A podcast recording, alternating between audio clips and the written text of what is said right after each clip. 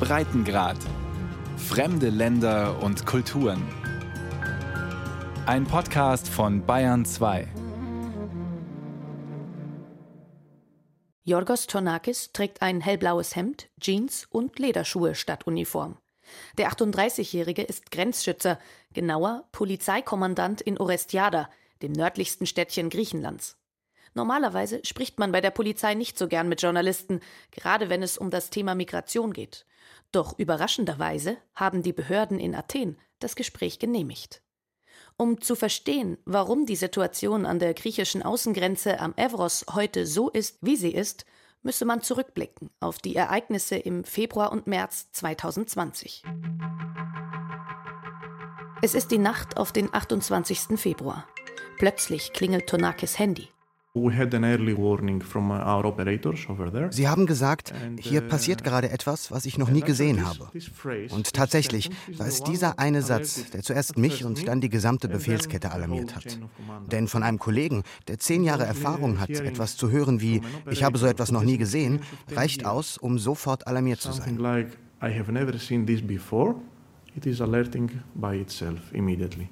Der Anruf kommt aus der Überwachungszentrale im Nachbarort Nea Vissa.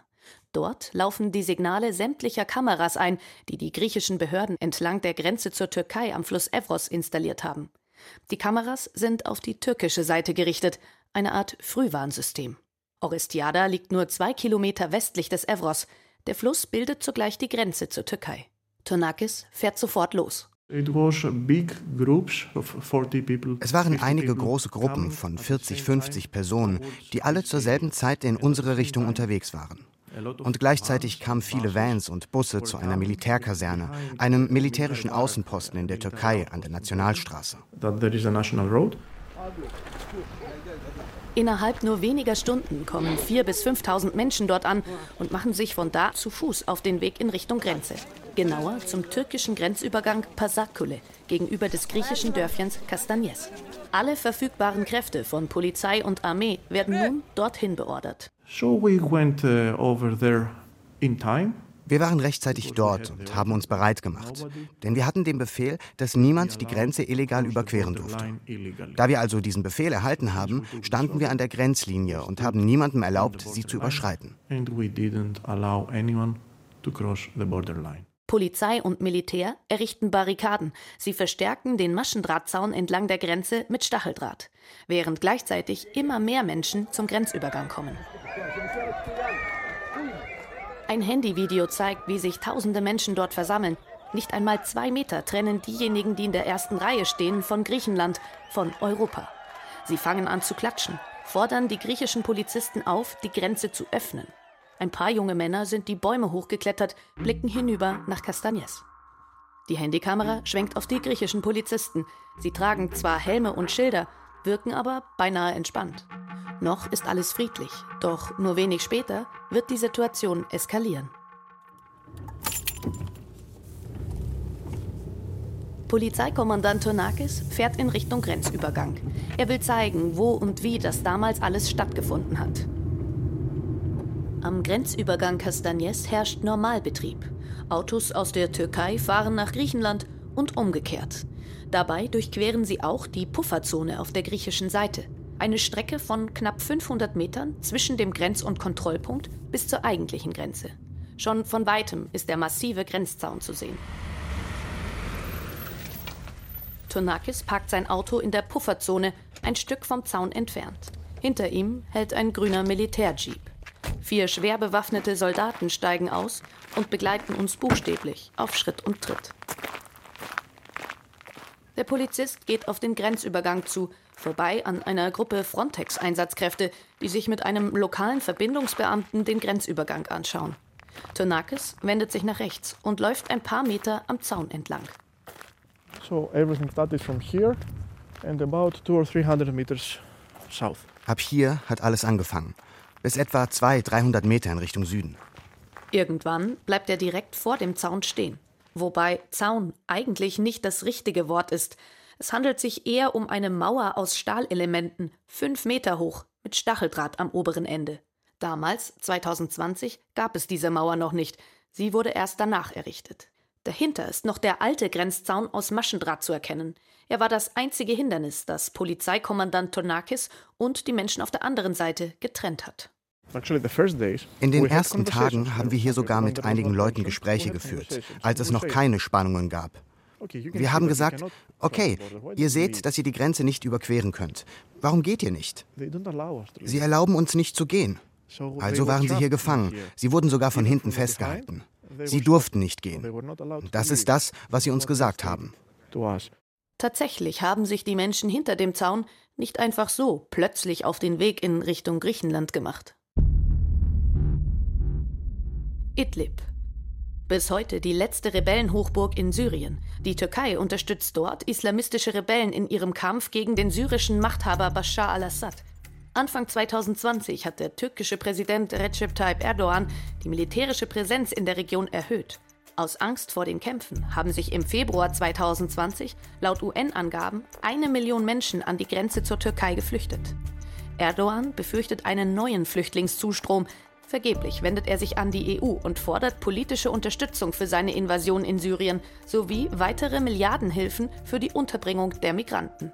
Als bei einem Luftangriff in Idlib 36 türkische Soldaten sterben, entscheidet Erdogan noch in derselben Nacht, die Grenzen zur EU werden geöffnet. Was haben wir bereits vor Monaten gesagt? Wenn es so weitergeht, dann sind wir gezwungen, die Grenzen zu öffnen. Das hat denen nicht gepasst, sie haben es nicht geglaubt. Aber was haben wir gestern getan? Wir haben die Grenzen geöffnet.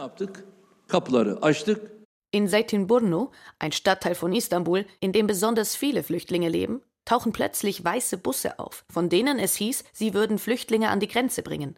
Die Nachricht verbreitet sich in Windeseile. Einige Syrer und Afghanen lassen buchstäblich alles stehen und liegen, um einen Platz zu bekommen, im sicheren Glauben, ihre Ausreise sei genehmigt. Auch Mohammed hat auf ein besseres Leben in Europa gehofft und sich auf den Weg zur Grenze gemacht. Ein Team der ARD hat ihn und seine Familie auf der türkischen Seite getroffen. Wir haben alles zurückgelassen, unsere Sachen verkauft und unser Haus anderen überlassen. Ich habe außerdem meinen Job gekündigt. Wir haben nichts, wohin wir zurückkehren können. Entsprechend groß ist die Ernüchterung, als klar wird, Griechenland wird die Grenze nicht öffnen. Bei vielen schlägt die Enttäuschung in Verzweiflung und Wut um. Samstag, 29. Februar. Knapp 24 Stunden dauert die Ausnahmesituation am Grenzübergang bei Castagnes mittlerweile an. Es ist kalt, Temperaturen um den Gefrierpunkt. Hilfsorganisationen verteilen auf der türkischen Seite Decken und Wasser. Die Menschen entzünden Lagerfeuer, um sich ein wenig zu wärmen. Dann versuchen etwa 3.000 bis 4.000 Migranten, den Grenzübergang zu stürmen. Sie schleudern Steine auf die griechischen Polizisten. Die antworten mit Tränengas und Blendgranaten. Ein ungleicher Kampf. Mittendrin Familien mit Kindern. Es bricht Panik aus.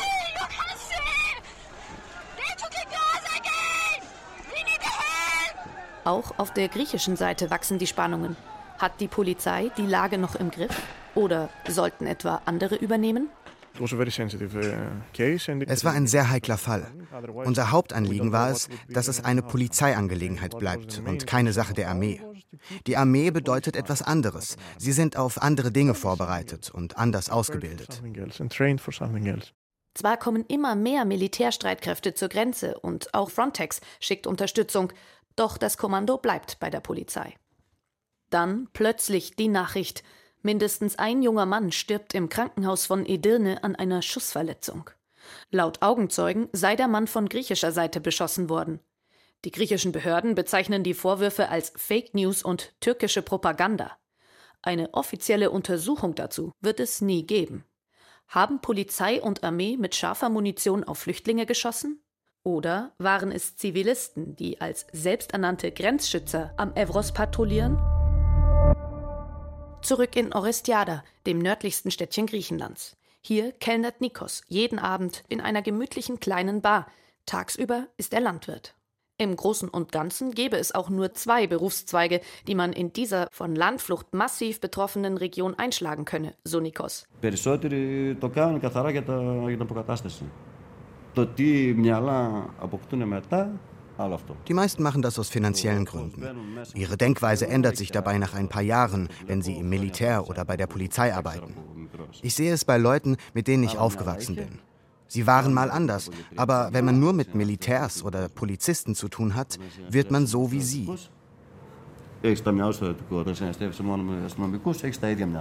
Besonders spürbar sei das in ihrer Einstellung gegenüber Migranten.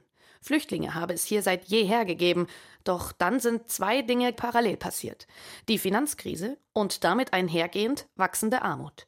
Außerdem ist spätestens mit Beginn des syrischen Bürgerkriegs im Jahr 2011 die Zahl der Flüchtlinge immer stärker angestiegen. 2012 ist die neofaschistische und rechtsextreme Partei Goldene Morgenröte erstmals ins griechische Parlament eingezogen. Ich erinnere mich, als ich zehn Jahre alt war und Einwanderer hier durchgekommen sind, haben wir ihnen etwas zu essen und zu trinken gegeben. In den letzten Jahren, seit dem Erscheinen der goldenen Morgenröte im Fernsehen, fingen alle an auszuflippen mit der Grenze und dem Zaun. Die Menschen hier sind konservativ. Sie sind nicht böse. Ich glaube, sie denken so, weil sie ungebildet sind. Bei den Parlamentswahlen 2015 wurde die Goldene Morgenröte in der Provinz Evros mit rund 9 Prozent drittstärkste Kraft. Allerdings stünde das, was viele Leute hier wählen oder sagen, häufig in Widerspruch zu ihrem Verhalten, sagt Nikos.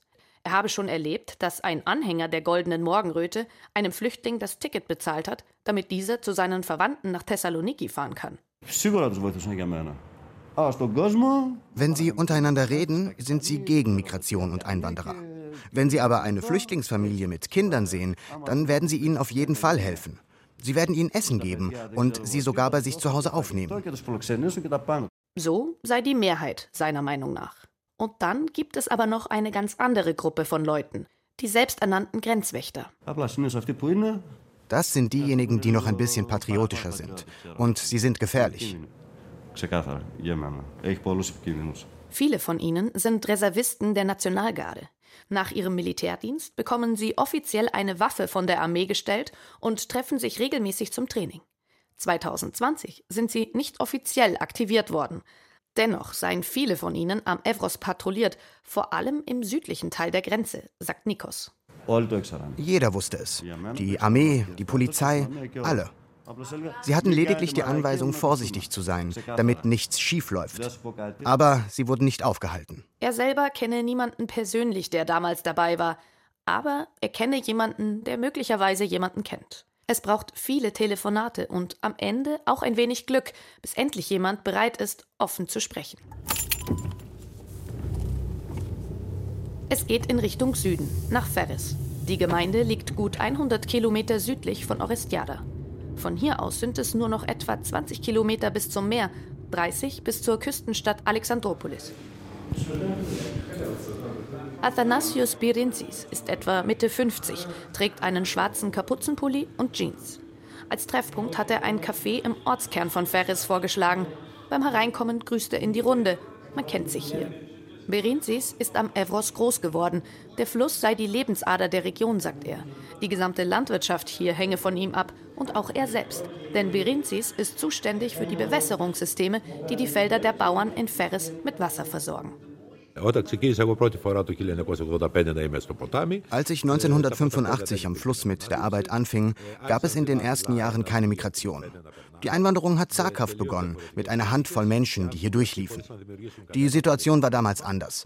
Diese Menschen kamen, ohne irgendwelche Probleme zu verursachen. Viele von ihnen hatten einiges durchgemacht. Ich habe Leute gesehen, die verprügelt und geschlagen wurden, sogar kleine Kinder. Hier fanden sie Schutz, Nahrung, Unterkunft und was auch immer benötigt wurde. Aber dann seien über die Jahre immer mehr Menschen gekommen. Wir begannen uns Sorgen zu machen, dass wenn all die Menschen, die kommen, in Griechenland bleiben, sich die demografische Entwicklung und alles in Griechenland verändern wird. Es sind Tausende und wir werden immer weniger. Das Paradoxe, Berenzis sagt selbst, dass die meisten Flüchtlinge gar nicht hier bleiben, sondern weiter wollen, nach Deutschland, Frankreich oder Skandinavien. Trotzdem ist er überzeugt, dass hinter den Migrationsbewegungen ein großer Plan steckt. Wenn ein Einwanderer aus einem Kriegsgebiet kommt, verstehe ich das. Er geht, um sein Leben zu retten.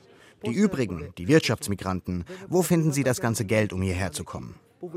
Das bringt uns zu der Überlegung, dass es einen allgemeinen Plan für eine Änderung der Struktur in ganz Europa gibt.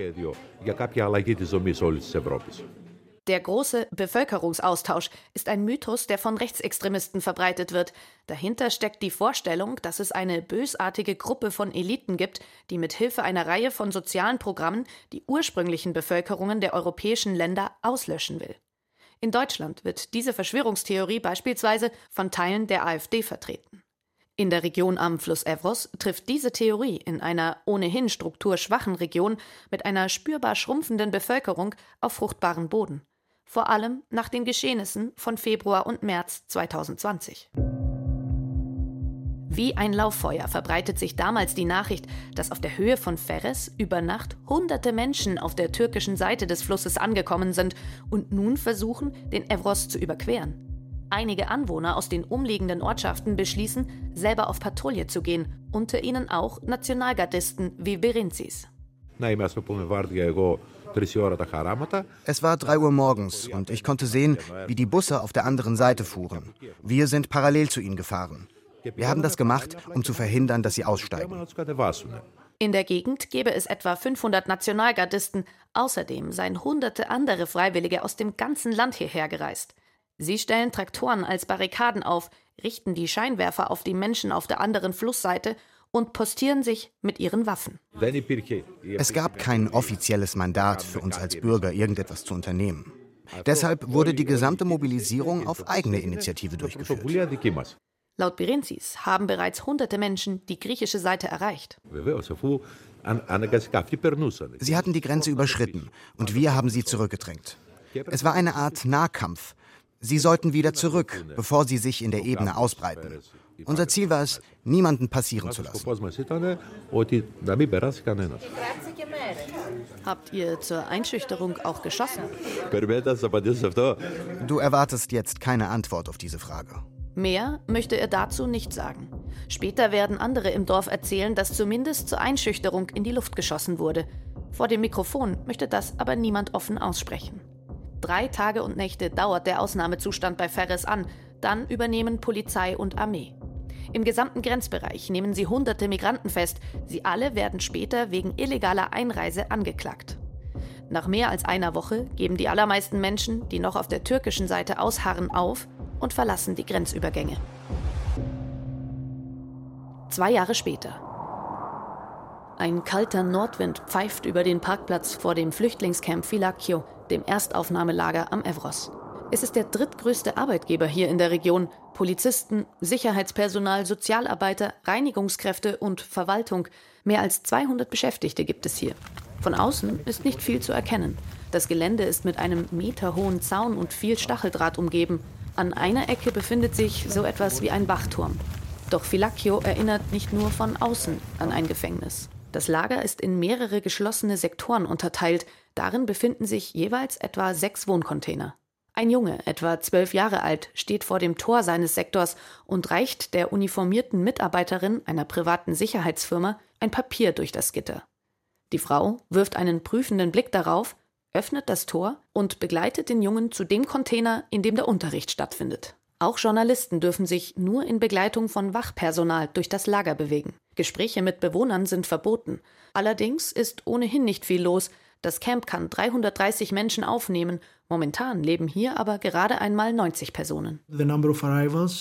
Die Zahl der Ankünfte ist aufgrund des Wetters, der niedrigen Temperaturen und des hohen Wasserstands des Flusses im Durchschnitt zurückgegangen. Es gibt also weniger Überquerungen als in den Vormonaten. Sagt Margaretis Petrizikis vom Flüchtlingshilfswerk der Vereinten Nationen. Er ist beinahe jeden Tag hier im Camp, versucht sich so gut es geht um die Menschen zu kümmern. Das Wetter ist aber nicht das Einzige, was es Flüchtlingen immer schwerer macht, den Evros zu überqueren. Die Grenze ist mittlerweile technisch hochgerüstet, mit Wärmebildkameras, Drohnen und natürlich dem gewaltigen Grenzzaun. Gut 37 Kilometer ist der bisherige Abschnitt lang. Mittelfristig soll er die Evros-Grenze auf einer Länge von 140 Kilometern sichern. Also Menschen davon abhalten, auf die andere Seite zu gelangen. Doch die versuchen es dennoch, auch wenn eine Überquerung dadurch immer gefährlicher wird. Die restriktive Asylpolitik trägt in zunehmendem Maße dazu bei, dass Flüchtlinge und Migranten riskantere Routen für den Grenzübertritt einschlagen und sich selbst, ihre Familie und ihre Kinder in größere Gefahr begeben. Das wahrscheinlich wird zu immer mehr Todesfällen führen. Im vergangenen Jahr beispielsweise war die Situation sehr alarmierend. Mindestens 66 Personen sind allein im vergangenen Jahr im Grenzgebiet am Evros gestorben. Experten gehen davon aus, dass die Dunkelziffer noch weitaus höher liegt, da nicht alle Leichen gefunden werden. Einige sterben aufgrund schierer Erschöpfung, manche erfrieren und sehr viele ertrinken im Fluss. Doch selbst wenn die Menschen es auf die griechische Seite des Evros schaffen, heißt das noch lange nicht, dass sie in Sicherheit sind. Immer wieder gibt es Vorwürfe, griechische Grenzschützer würden Migranten gewaltsam in die Türkei zurückschicken, ohne ihnen das Recht einzuräumen, einen Asylantrag zu stellen. Das UN-Flüchtlingshilfswerk ist nach wie vor tief besorgt über die zunehmende Zahl von Gewalttaten und schweren Menschenrechtsverletzungen gegen Flüchtlinge und Migranten an verschiedenen europäischen Grenzen. Einige dieser Anschuldigungen beziehen sich auf Vorfälle im Zusammenhang mit informellen Rückführungen und Menschenrechtsverletzungen sowie auf die Landesgrenze hier in der Evros-Region and the land border here in the, in the area of Evros. Die griechische Regierung streitet in Bezug auf Pushbacks jegliche Vorwürfe vehement ab. Man verfolge eine strenge, aber faire Migrationspolitik, heißt es da stets vom griechischen Migrationsministerium. Regelmäßig bezeichnen Regierungsvertreter die Anschuldigungen als türkische Propaganda. Die Türkei würde nach wie vor Migranten benutzen, um Druck auf Griechenland und die Europäische Union auszuüben. Die Regierung nutzt die Bilder und Erinnerungen aus dem Februar und März 2020 als Rechtfertigung einer immer restriktiveren Migrationspolitik. Polizeikommandant Yorgos Tonakis sitzt wieder an seinem Schreibtisch auf der Polizeiwache in Orestiada. Vor ihm ein gewaltiger Computerbildschirm, daneben Fähnchen der EU, von Frontex und der griechischen Polizei. Seit 2020 habe sich vieles in der Region verändert. Die Polizei habe davon sogar profitiert. Aufgrund der Situation von 2020 wurden in den vergangenen beiden Jahren insgesamt 650 neue Grenzschutzbeamte eingestellt. Das war sehr wichtig für uns, denn die letzte Personaleinstellung ist etwa 20 Jahre her. Nach Angaben des griechischen Migrationsministeriums hätten die Grenzschützer allein im vergangenen Jahr die illegale Einreise von mehr als 300.000 Menschen verhindert. Ein Großteil habe versucht, über die Landesgrenze am Evros nach Griechenland zu gelangen. Es waren unter anderem Tonakis und seine Leute, die das verhindert haben. Von illegalen Rückführungen, also Pushbacks, wisse er aber nur aus den Medien, wie alle anderen auch. Dies sei keine Praxis, die die griechische Polizei nutze. Haben Sie jemals einen Konflikt gespürt zwischen Ihrer Pflicht, die Grenze zu schützen und gleichzeitig die Menschenrechte zu wahren? Every Greek border guard is coming at some point in uh, this situation. Jeder griechische Grenzschutzbeamte kommt irgendwann einmal in diese Situation. Jeder von uns hat schon Fälle mit Familien, mit Kindern erlebt. Vor allem, wenn man selber Kinder hat, wird man ein bisschen sensibler. Aber es ist unsere Pflicht zu tun, was das europäische und das griechische Gesetz vorschreibt. Selbst in der Schengen-Verordnung heißt das ganz klar, dass niemand die Grenze illegal überschreiten darf.